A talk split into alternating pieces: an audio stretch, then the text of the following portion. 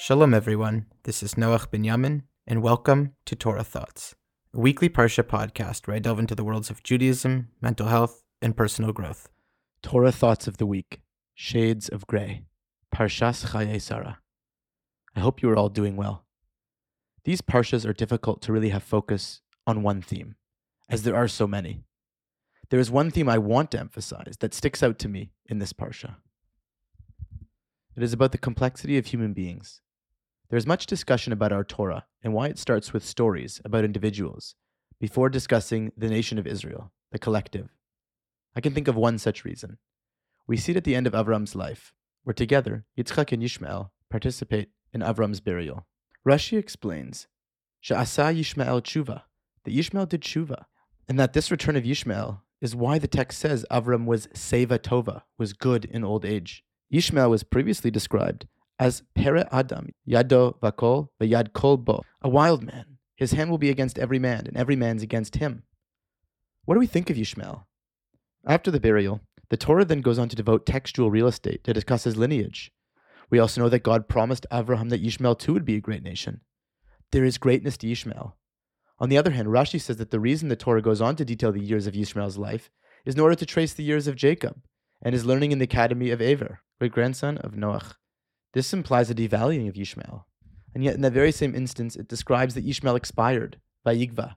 On this word, Rashi says, Lo ne'emra gvia ela batzadikim. This word expired is only mentioned regarding the righteous. It is here that we see one of many examples where a person's character is layered in complexity, without simplistic descriptions of one being all good or all bad. We will see this more pronounced with the stories of Esav and Yaakov, where Esav is vilified, but also is praised as being the greatest example of honoring parents. The Torah starts with stories of individuals, highlighting their good and bad, their light and darkness, before the stories and buildings of nations. What are nations? A nation is a symbol only made up of individuals. On the collective level, we can stereotype, profile, create shortcuts to reduce complexity to the narrative we want to see. And yet, these nations were made up of human beings. And the more we learn to listen, to experience, to connect, to share, to reason, we begin to see people beyond label, beyond neat and organizable definitions. Sometimes we can see things we admire and things that may concern us all at once. But the Torah is teaching us to see the complexity around us in the world, to try to understand people as imperfect people, to be able to hold contradictions that maybe Yishmael had difficulty. Maybe his lineage is only mentioned for Yaakov's sake. Maybe his lineage is also mentioned because there is a part of him that is good and righteous.